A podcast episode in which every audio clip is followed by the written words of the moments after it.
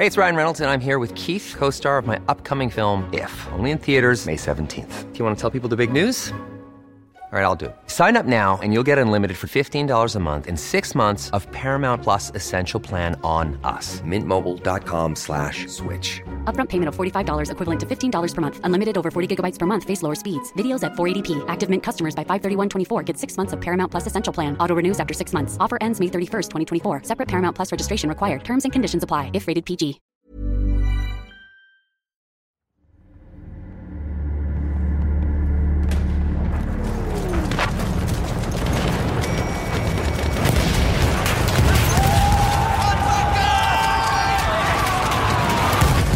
سال 1914 وینی بود که در هر نقطه اون سینما و کتابخونه و مرکز فرهنگی در حال افتتاح شدن. مردم تو کافه و رستوران ها از زندگی مدرن و مترقی خودشون لذت می بردن. به ذهن کسی هم نمی رسید که تا چند ماه دیگه این خوشبختی و زندگی آروم دچار اختلال و ترس و مرگ میشه. مردم اروپا در یه لاقیدی و بیغمی مفرتی به سر می بردن و اروپا در اوج شکوه و ثروت و قدرت قرار داشت. با طمع بیشتر اما منتظر آینده بزرگ و درخشانی بودند. اما همه اینها خیلی زود جای خودش رو به کابوسی وحشتناک میده. به کابوس جنگ بزرگ.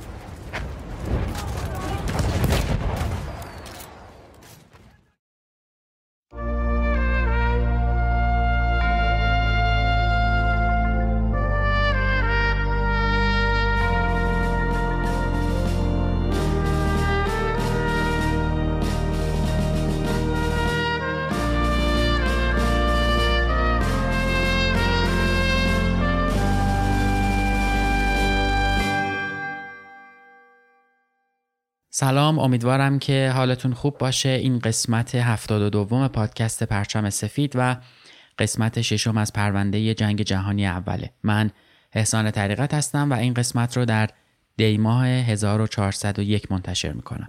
سال نو میلادی رو هم به همه هموطنهای مسیحی و همه مسیحیان جهان تبریک میگم و امیدوارم امسال سال رهایی و آرامش و اتفاقهای خوب باشه. قسمت ششم رو با توجه به فواصلی که بین قسمت ها داشتیم گذاشتم که مروری بکنیم به اوضاع جنگ جهانی اول در سال اولش و یه مروری بکنیم به نبرد بزرگ به اصطلاح. توی همین قسمت هم البته نکته هایی هست که قبلا بهشون اشاره نشده. پس یه جورایی هم مروریه به آنچه که گذشت و هم اضافه شدن بخش هایی به چیزهایی که شنیدیم و می‌خوایم مرور بکنیم. بریم سراغ این قسمت که عنوانش هست جنگ بزرگ.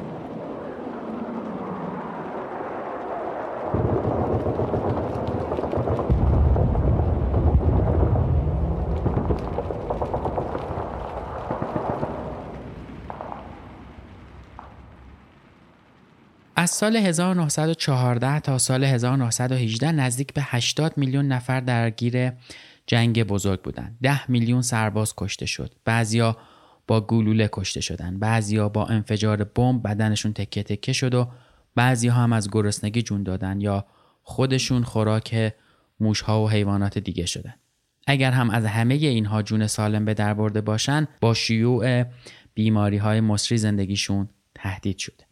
همه سران اروپایی و قسمتی از دنیا عقل و منطقشون رو از دست داده بودن. اتریشیا، سربها، آلمانها، فرانسویها، بریتانیایی‌ها، ترکها و روسها و ژاپنیا همشون با فقدان منطق دنیا رو در یک گردابی از آتیش فرو برده بودن. وین در سال 1914 همونطور که گفتم وینی بود که در هر نقطه اون سینما و کتابخونه و مرکز فرهنگی در حال افتتاح شدن بود. مردم تو کافه ها و رستوران ها از زندگی مدرن و مترقی خودشون لذت می بردن. و به ذهن کسی هم نمی رسید که تا چند ماه دیگه این خوشبختی و زندگی آرومشون دچار چه اختلال و ترس و مرگی خواهد شد. مردم اروپا در یک بیغمی مفرتی به سر می بردن و خیلی لاقید در اوج شکوه و ثروت و قدرت قرار داشتند. طمع اونها منتظر آینده بزرگ و درخشانی هم بود. البته این شامل همه مردم اروپا نمی‌شد. کارگرا وضعیت خوبی نداشتن. اونها نصف مردم اروپا حقوق می گرفتن و دو برابر زمان امروزی اونها کار می‌کردن. زنها و بچه ها فقط روی کاغذ به معادن فرستاده نمی شدن. نه تنها اونها به معادن فرستاده می شدن بلکه با حقوق کمتری هم اونجا کار می‌کردن و کار کردنشون هم پا به پای مردها بود. این وضعیت باعث ظهور فردی به اسم مارکس هم در اون زمان شد. مارکس رو به احتمال خیلی زیاد می‌شناسید. اما خیلی کوچیک اگر بخوام در موردش بگم اینه که مارکس حامی طبقات کارگر بود و همین حرکت اون طی سالهای آینده چیزی رو به اسم کمونیسم به وجود آورد. کمونیسم که بعدها جرقه شروع اون از امپراتوری روسیه شروع شد و کشورهای زیادی را درگیر خودش کرد. اما مارکس در مورد فاصله طبقاتی اینطوری میگه. دولت از بیوه ها و یتیمان کشته هایش مواظبت خواهد کرد. طی فرمان آنها را گرامی خواهد شمرد. اجساد آنان طی مراسمی با شکوه به خاک سپرده خواهند شد.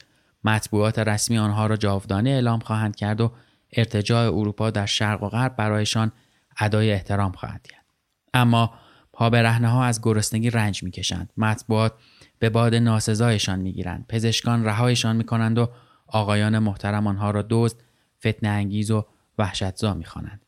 زن و فرزندانشان حتی در فلاکت هم بیشتر قوطه بر خواهند شد و از میان آنها که جان به در بردهاند بهترینشان به آن سوی دریاها تبعید خواهند شد.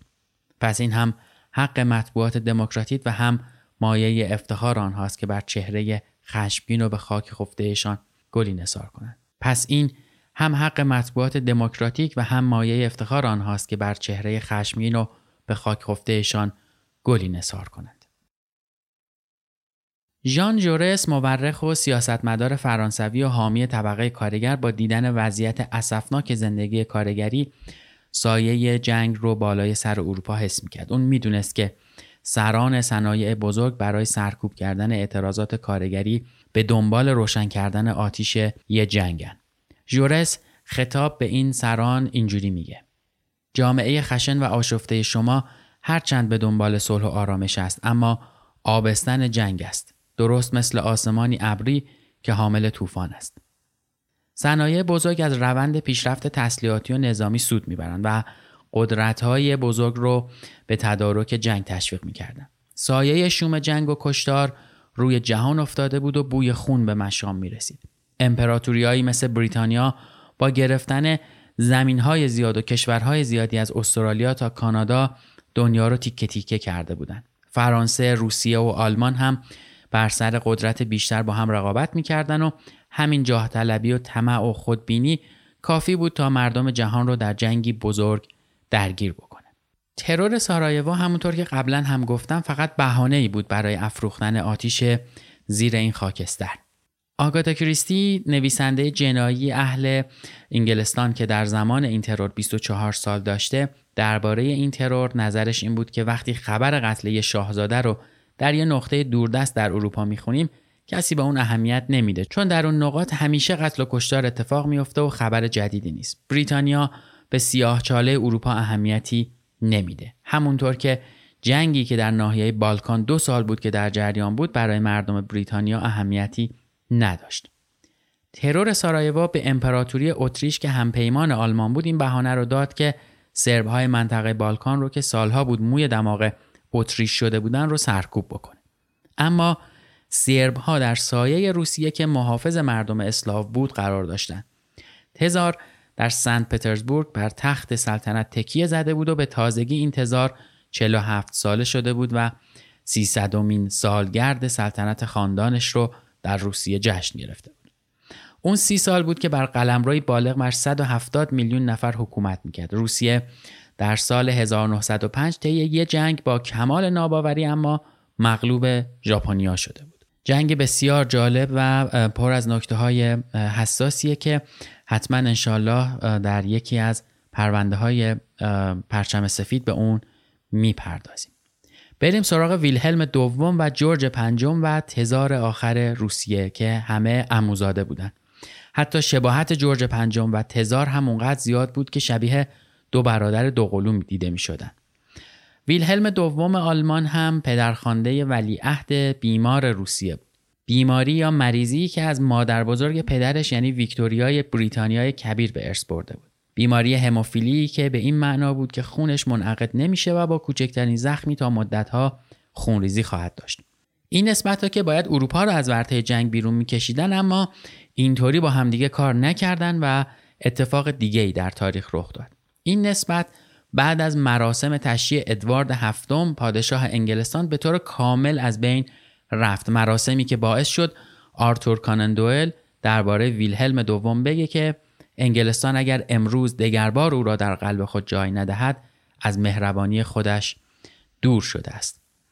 اما احساس کمبودها و حس رقابت فامیلی اموزاده ها و خالزاده ها هم باعث تشدید این جنگ شد. در حدی که ویلهلم دوم وقتی یه روز در شکار به خودش آسیب رسوند به خون انگلیسی که در رگش جریان داشت لعنت فرستاد از طرفی ولیعهد ترور شده اتریش دوست نزدیک و همراه همیشگی شکارهای ویلهلم دوم بود و ترور این شخصیت از توهین به مقدسات براش کمتر نبود. با تحریک جنرال هاش به این صرافت افتاد تا برای نشون دادن قدرت آلمان جواب این ترور رو بده. به همین خاطر هم از حمله اتریش به سرب ها پشتیبانی کرد. اتمام حجت اتریش با سربستان برای کل جهان بوی جنگ می‌داد. ویلهلم دوم به تزار روس که پسرموش بود دستور میده که نیروهاش رو از مرزهای اتریش عقب برونه اما تزار نیکولای دوم در مقابل به تقویت نیروهاش مشغول میشه ویلهلم دوم وقتی اصرار روسیه در ایستادگی رو می‌بینه تحت تاثیر اصرار جنرالهاش به روسیه اول آگوست 1914 اعلان جنگ می‌کنه و جنگ جهانی اول رسما شروع میشه So Franz Ferdinand, heir to the Austro-Hungarian throne, big empire, he's killed in Bosnia.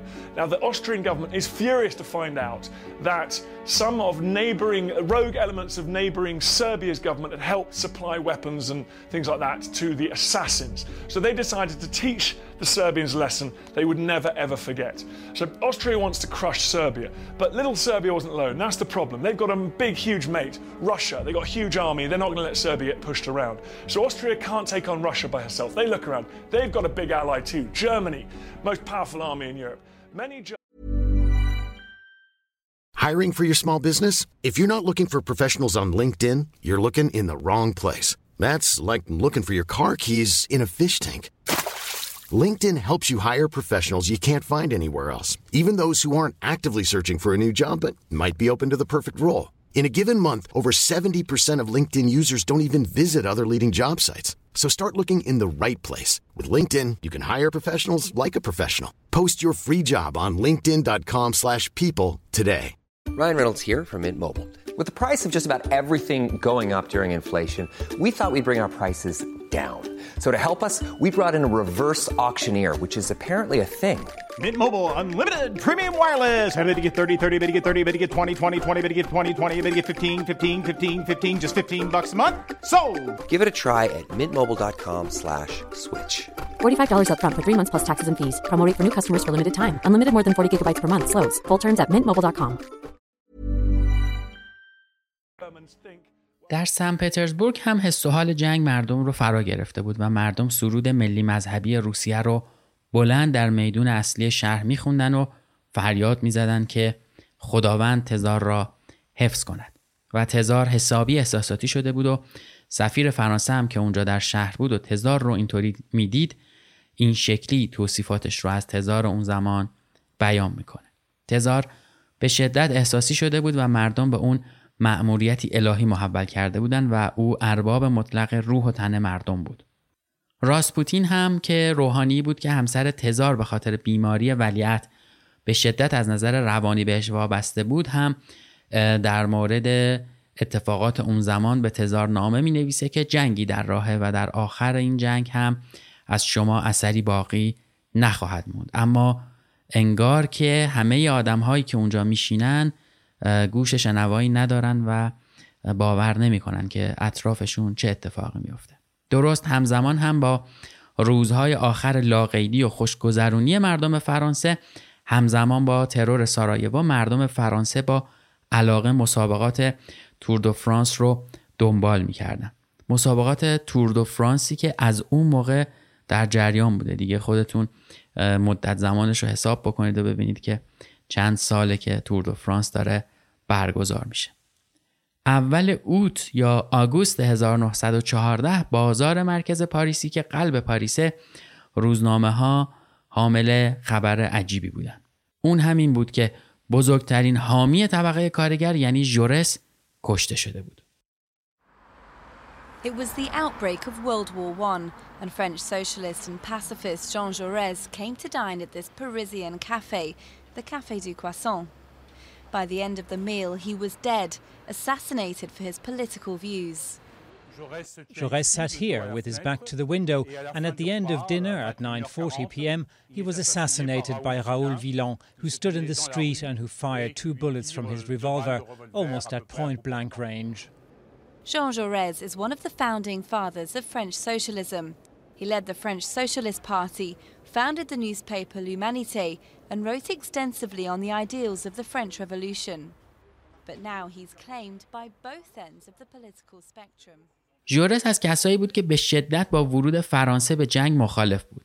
ژان ژورس همون سیاستمداری بود که اول همین قسمت هم گفتم طرفدار سرسخت کارگرا بود و احتمال وجود جنگ رو حس کرده بود. ترور اون به معنای تمایل فرانسه به ورود به جنگ بود. فردای مرگ جورس دستور فراخوندن اجباری به سربازها رو از بین مردای 20 تا 48 سال در کل فرانسه می‌شد شنید و این فرمان پخش شده بود.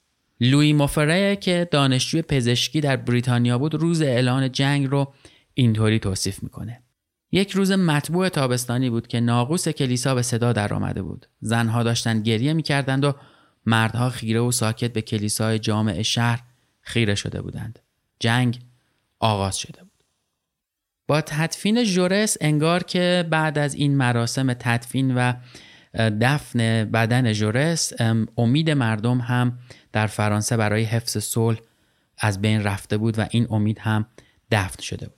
اتریش و آلمان و فرانسه به هم اعلان جنگ داده بودند در همین بازه زمانی.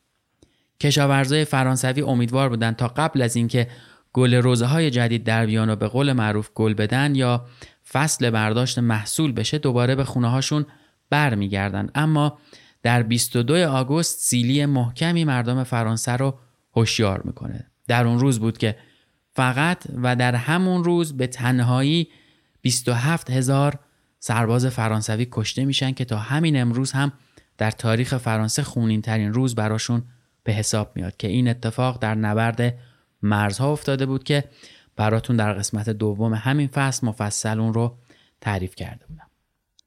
با تمرکز روی طرح اشلیفن آلمان از شرق به روسیه و از غرب به بلژیک حمله می‌کنه که در چند قسمت قبلی هم به صورت مفصل به اونها پرداختیم. با ورود آلمان به بلژیک که تحت حمایت بریتانیا بود بریتانیا هم به آلمان اعلان جنگ می‌کنه بلژیکی ها می‌دونستن که توان مقابله با آلمان ها رو ندارن آلبرت اول شاه بلژیک به مردمش گفت ملتی که از کشورش دفاع کند نابود شدنی نیست اونها می‌دونستند که دیر یا زود سقوط خواهند کرد و تنها راهی که در پیش گرفتن این بود که با تخریب ریل ها و راه های ارتباطی و پل ها حرکت نیروهای دشمن رو کند کنن تا بریتانیا یا و فرانسوی ها به اونها برسن و به اونها کمک بکنن. با حمله آلمان به فرانسه مردم به بانک ها برای برداشتن پول هاشون هجوم می‌برن. ایستگاه ها پر از کسایی بود که قصد داشتن از پاریس و شهرهای اطراف فرار بکنن اما بودن خانواده های بزرگ و نامداری که به قدرت نظامی فرانسه باور داشتن و مثل هر روزشون یه روز عادی بود و بچه هاشون رو به مدرسه می بردن و کارهای روزمرهشون رو انجام می‌دادن. وزیر آموزش و پرورش فرانسه هم به مدارس دستور داده بود که دانش آموزا رو از علل رخداد این جنگ آگاه بکنن و بهشون توضیح بدن و برای کودکها و نوجوانا روشن بکنن که چرا فرانسه باید به این جنگ تم بده و چطور می‌تونه که با شرکت کردن در این جنگ از شرافت و ملیت خودش در برابر ظلم و زور دفاع بکنه. با این همه هزاران نفر از مردم شمال فرانسه و منطقه شامپاین در کنار مردم بلژیک از ترس آلمان شهر و دیارشون رو ترک کردند. در غرب هم در خطی نزدیک به 600 کیلومتر در جریان نبرد مارن که قبلا براتون اون رو هم تعریف کردم هفت ارتش با نزدیک به دو میلیون سرباز آلمانی به سمت فرانسه یورش می‌برند این آخرین خط دفاعی پاریس بود وقتی فرمانده های آلمانی نیروهاشون رو حرکت می‌دادند دائم فریاد می‌زدند که پیروزی نزدیک و فتحی بزرگ در انتظاره. پیاده نظام آلمان به خاطر جنگی سخت که در بلژیک چند هفته قبل داشتن تا اون روز نزدیک 400 کیلومتر پیاده روی کرده بودن و حسابی خسته و در به داغون بودن به اصطلاح. فرمانده ها به سربازا اما می‌گفتند که نباید لحظه به دشمن فرصت و خیال راحت داد. عرق ریختن ما رو نجات میده. پیشروی آلمان ها باعث عقب نشینی فرانسوی ها می‌شد. اما در زمان عقب نشینی هم فرانسوی ها به دفاع ادامه می‌دادند. اما تحمل گرما غیر قابل وصف بود و غیر قابل تحمل شده بود و این گرمترین روزهای اون قرن بود تا اون روز. سربازا روزها بود که پاهاشون رو از پوتین در نیاورده بودن و هفته ها هم بود که حمام نکرده بودن خون از پشت اسبهایی که روزها بود زین به کمرشون بسته شده بود هم به زمین میچکید و چکه می‌کرد. فرانسوی به صورت منظم به عقب نشینی ادامه می‌دادن و از فرمانده های خودشون شنیده بودند که وضعیت به شدت بغرنجه. همه فرانسه دست به دعا برداشته بودند و مردم نام خداوند رو زمزمه می‌کردند تا اونها رو نجات بده و امیدوار بودند که خداوند فرانسه رو حفظ خواهد کرد. تمام امید مردم به سربازای مستعمرات فرانسوی بود. سربازای سیاه پوست سنگالی و بقیه کشورهای آفریقایی تبدیل به نقطه امید مردم فرانسه شده بودند سربازای آفریقایی که به محض اینکه در جنوب فرانسه از کشتی پیاده می شدن به سمت شمال حرکت می‌کردن و به محض اینکه به نیروهای دشمن می رسیدن وارد نبرد می شدن. خیلی هاشون ترجیح می‌دادن تا به جای پوشیدن پوتینای سنگین جنگی پا رهنه را برن اما قبل رسیدن این سربازای آفریقایی یه سناتور فرانسوی گفته بود که نه آب و هوا و نه غذای فرانسوی به مزاج این سربازها خوش نخواهد اومد اما یه ژنرال هم در جوابش گفته بود اونها منظم و قدرتمند و فرمان بردارن نیروهای تدافعی در سر تا سر پاریس سازماندهی شدن و مردم از هر اسلحه حتی چاقوی آشپزخونه برای دفاع از پایتخت کمک می گرفتن. وقتی که طی عملیات کاوش فرانسوی ها متوجه میشن که آلمان ها به سمت رودخونه مارن در حرکتن دولت فرانسه دست به یه عمل تبلیغاتی می‌زنه تا روحیه مردم شهر رو بالا ببره. داستان تاکسی های شرکت رنو که معمور انتقال سربازا به رودخونه مارن شده بودن رو در قسمت های قبلی براتون تعریف کردم. با اینکه این تاکسی ها در تعیین سرنوشت جنگ نقش چندان مهمی نداشتن اما مردم پاریس این تاکسی ها و راننده هاشون رو ناجی مردم می‌دونستن. همین خیلی روحیه مردم فرانسه رو بالا برده بود. چون فکر می‌کردن که تو جنگ تونستن نقشی هرچند کوچیک ایفا بکنن. اما واقعیت اینه که اونها در برابر میلیون ها فرانسوی که برای جنگ آماده میشن قطره بیش نبودن. به این سربازا دستور داده شده بود که هیچ ضعفی تحمل نخواهد شد و هیچ سربازی حق عقب نشینی هم نخواهد داشت و تا آخرین توان و قطره خون باید بجنگن سربازا هم حسابی ترسیده بودن. نه راه پیش داشتن و نه راه پس. اونها خوب می‌دونستن که در صورت تخلف در دادگاه نظامی محاکمه خواهند شد. اونقدر دفاع از میهن مهم بود که حتی بودن هنرمندایی که در جنگ شرکت کرده باشند شارل پقی شاعر معروف فرانسه که از دوستای نزدیک رومن رولان هم بوده در جنگ مارن شرکت کرده. اون با درجه صوتوانی در گروهان 19 همه هنگ 276 پیاده فرانسه مشغول به خدمت میشه. با پیشروی آلمان ها به سمت پاریس و یه روز قبل از جنگ اول مارن شالپقی در تاریخ 5 سپتامبر 1914 در مارن از ناحیه سر هدف گلوله قرار می‌گیره و کشته میشه. در محل کشته شدنش امروزه یه بنای یادبودی به افتخارش هم نصب شده. پقی یه فرد مسیحی و اجتماعی و میهم پرست بود و این ابیات رو قبل از مرگش نوشته بود. خوشبختند کسانی که در جنگ کشته می شوند. چه زیباست گندمی که در زمان مناسب برداشت می شود. خوشبختند کسانی که در جنگ های بزرگ کشته می شوند و درست در مقابل چشمان خداوند روی زمین می افتند.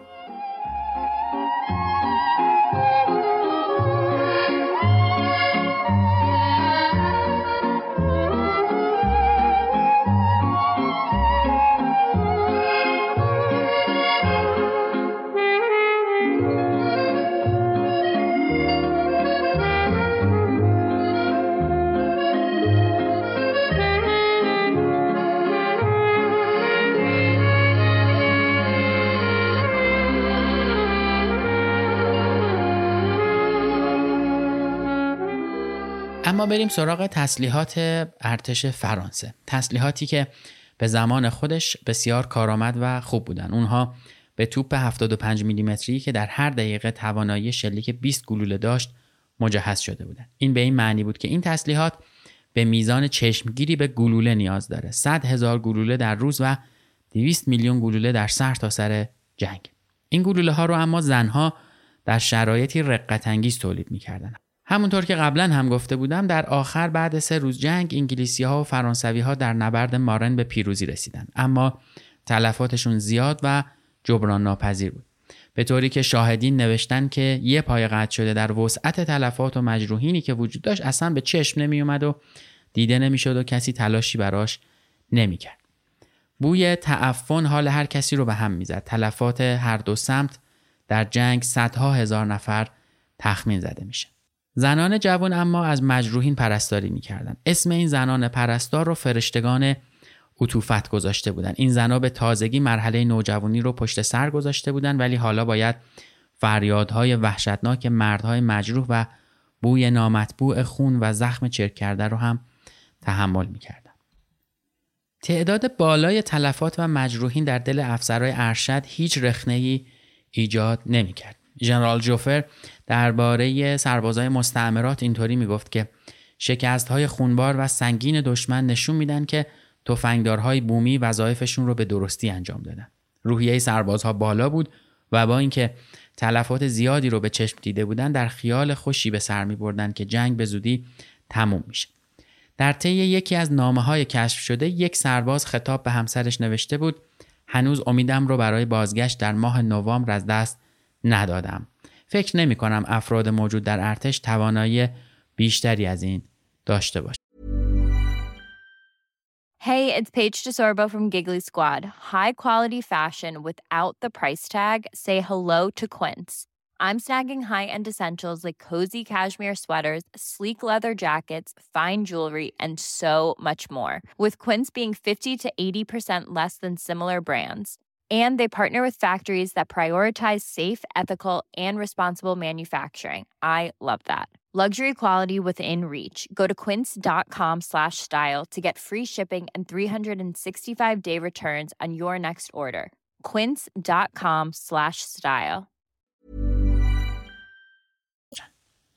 فرانسوی ها 25 هزار اسیر آلمانی گرفتن و از اونها به عنوان نشانه پیروزی تصویر برداری هم می‌کردن. فرانسوی ها اسیرها رو با چشم کنجکاو و با تنفر نگاه می‌کردن. آندره پیره که یه سرباز فرانسوی 21 ساله از جنوب فرانسه بود درباره این اسرا نوشته که این اولین باری بود که اونها رو از نزدیک می‌دیدم فشنگهایم در جیبم سنگینی می‌کردن و می‌خواستم اونها رو در شکم این پروسی ها فرو کنم در مجموع هر دو طرف جنگ با اسرای جنگی اسلاو رفتار بهتری داشتند. کمیته بین المللی صلیب سرخ سازمان اسرای جنگی رو تشکیل میده و در طول جنگ بیشتر از 10 میلیارد نامه و بسته رو انتقال میدن.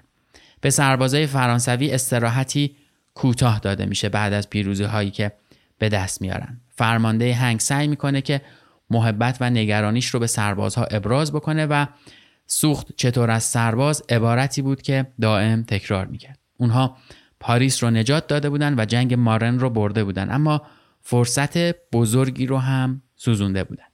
چون فرانسویا و انگلیسیا به آلمان ها فرصت دادن تا به سمت شمال فرار کنند و اونها با سرعت تموم به سمت ساحل شمال روونه شدند که همین فرصت فرصت تصرف بلژیک به طور کامل رو به آلمان ها میده.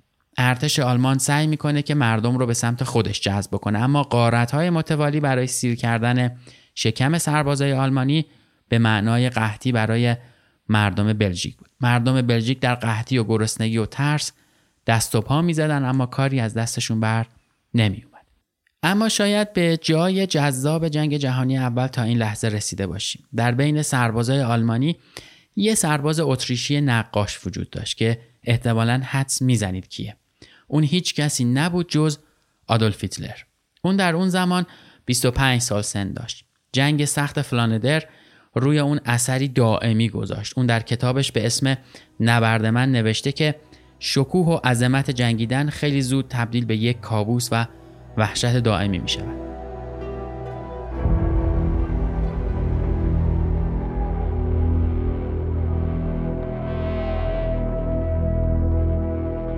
The Germans are retreating. Adolf Hitler's been injured. and uh, he has this encounter with uh, Private Henry Tandy, a British private.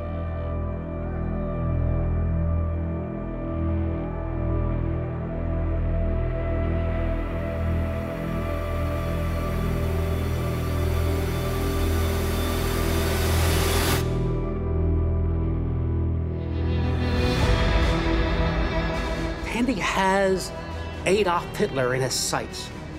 And even though he's a trained soldier, he can't bring himself to pull the trigger. If Tandy had pulled the trigger, Adolf Hitler would have died on the battlefields in World War I, and the whole course of human history would have been changed. It's one of the great what ifs in history.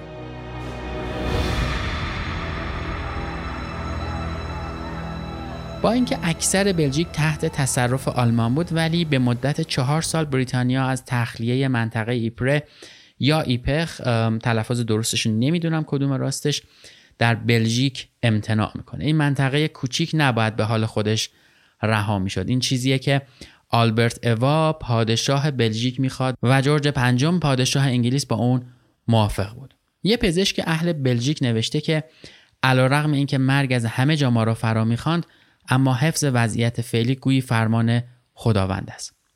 ایپره آخرین دیوار دفاعی بریتانیا در شمال بود. این منطقه در نبردهای موسوم به نبردهای ایپره به گورستان هزاران کانادایی هم تبدیل شد. برای تقویت ارتش سربازها برای حضور در جنگ آموزش می‌دیدند. کانادایی و بریتانیا و فرانسوی ها زیر یک پرچم واحد و با یک لباس به صورت متحدالشکل در برابر آلمان ها آماده جنگ می شدن. جورج پنجم از ارتش یک سان می‌بینه. اغلب سربازا اما همسن پسر ارشد جورج پنجم بودن و اون هم در نیروی دریایی بریتانیا خدمت می‌کرد. اما آیا واقعا همه این ملت های جوون آماده جنگیدن بودن اون زمان؟ یکی از سربازای کانادایی نوشته که سربازان ما تمام سختی ها را بدون هیچ شکایتی تحمل می‌کردند اما احساس درد و ناامیدی در چهرهشان دیده می‌شد. آنها در چاه عمیق ناامیدی سقوط کرده بودند. در ماه اکتبر آلمان ها برای حفظ مواضع خودشون با استفاده از مردم محلی بلژیک به حفر گودال و خندق مشغول میشن.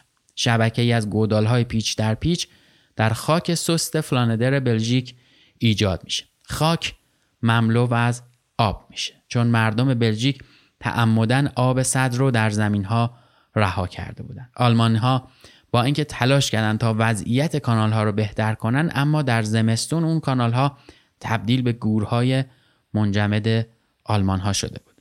بریتانیایی مثل آلمان ها مشغول حفر خاکریز شدن و خودشون رو برای نبردهای بعدی آماده کردن. در اون زمان کشف مکان مناسب برای نبرد بعد از هر چیزی مهمتر بود اما خیلی از فرمانده های بریتانیایی در سنگر ساختن و سنگر گرفتن نتیجه ای نمی‌دیدن و می‌گفتن که اگر قرار باشد در خاکریز موضع بگیریم آموزش دویدن سریع در میدان جنگ به سربازها چه فایده ای دارد فرمانده های ارشد دستور دادند که نیروها در خاکریز بمونن و برای دفاع آماده بشن آلمانیا باید از خاک فرانسه بیرون رونده می شدن. اما آلمان ها یک خط خاکریز در دریای شمال فرانسه رو به امتداد 700 کیلومتر داشتن که تا سوئیس امتداد پیدا می‌کرد. فرانسویا از طریق تجهیزات خطرناکی که داشتن مثل تیر برق از مواضع دشمن دیدبانی می‌کردن. در زمستون 1914 ژنرال جوفر فرانسوی حملات وسیعی علیه آلمان ها رو شروع کرد اما مسلسل های آلمانی به اونها فرصتی نمی‌داد و این حملات قرار بود فشار حملات روی روزها رو کاهش بده ولی نزدیک 100 هزار نفر تلفات رو برای خود فرانسه و بریتانیا به جا گذاشت. هر روز به تعداد زنای بی سرپرست اضافه می شد. در روز عید مقدس پاپ بندیکت 15 به مردم جهان گفت این جنگ برای مردم اروپا مثل خودکشی است. به نظر می رسد کسی برای کشتار و نابودی حدی قائل نیست. هر روز خون انسانها به روی زمین ریخته می شود و من به شما هشدار می دهم که آرزویی جز صلح بر روی زمین ندارم. اما اصلا کسی برای حرفهای پاپ هر چقدرم که درست بود اهمیتی قائل می شد؟ اما شاید همین صحبت های پاپ در آستانه سال نو باعث شد تا مردم اروپا کمی با هم احساس همدلی بکنن و آتش بسی موقتی برای خودشون اعلام بکنن. سربازهای دو ارتش انگلیس و آلمان در دو جبهه مخالف اسلحه های خودشون رو کنار گذاشتن تا کریسمس رو با برگزاری مسابقه فوتبال جشن بگیرن. سالی که جنگ ویرانگر اول شروع شد فقط 24 ساعت از آسمون اروپا صدای توپ و تفنگ به گوش نمی رسید. 24 ساعتی که آتش بس اعلام شد و در شب 24 دسامبر به جای انواع و اقسام صداهای جنگی از سنگرهای آلمانی سرود کریسمس شنیده می‌شد و بیرون می اومد. سربازای آلمانی ناگهان به خوندن آواز کریسمس رو آوردن و در پاسخ به اونها انگلیسی ها هم شروع به خوندن این سرود کردند. بر اساس نوشته ای که در خونه یه صدفان اسکاتلندی پیدا شده در نهایت شگفتی سربازای دو کشور صبح روز بعد بدون اسلحه به طرف سنگرهای همدیگه رفتن. سربازای آلمانی با پاکت سیگار و هدایای پیش پا افتاده در دست به سمت انگلیسی رفتن و گفتن می‌خواید چیکار کنید؟ شلیک کنید؟ به مردای بی سلاح نمی‌تونید شلیک کنید. پس سربازا هدایای خودشون رو به همدیگه دادن و به مناسبت کریسمس یه دیدار فوتبال هم برگزار کردن گاردین در این باره نوشته که هر منطقه ای که فضای مناسبی داشت سربازهای دو کشور در اونجا به بازی فوتبال مشغول شدن تو نامه های باقی مونده از جنگ جهانی اول هم بعضی سربازها با شور و هیجان خاصی از این اتفاق یاد می‌کنن و به خانواده هاشون نوشته بودن که آلمان ها تیم برنده بودن و در نهایت جایزه این دیدار که یک خرگوش بود به سربازهای آلمانی اهدا شد. بعد از همه این اتفاقها و همه این فوتبال بازی کردن ها شب بعد از این بازی دوباره جنگ از سر گرفته میشه. اون جنگ وحشتناک و خانمانسوز نزدیک به چهار سال طول می‌کشه و هزاران نفر جون خودشون رو در این راه از دست میدن. سال بعد نیروهای موافق دو کشور مانع از رخ دادن اتفاقی مشابه که در کریسمس 1914 افتاده بود میشن و این رویداد دیگه هرگز در جبه های جنگ تکرار نمیشه. جنگ جهانی اول از 28 ژوئیه 1914 تا 11 نوامبر 1918 اتفاق افتاده و به همین دلیل کریسمس 1914 متفاوت ترین کریسمس قرن لقب گرفته. کریسمس مبارک اسم فیلمیه که به همین موضوع پرداخته و در سال 2005 هم ساخته شد. Good evening. Do you speak English? Yes, a little. Uh, we were talking about a ceasefire for Christmas Eve. The outcome of this war won't be decided tonight. I don't think anyone would criticize us for laying down our rifles on Christmas Eve. Don't worry. It is just for tonight. The world made them enemies. What are you waiting for? Shoot him! One night would make them brothers. Notre artillerie va vous bombarder dans 10 minutes et je vous propose de venir vous mettre à l'abri dans ma tranchée.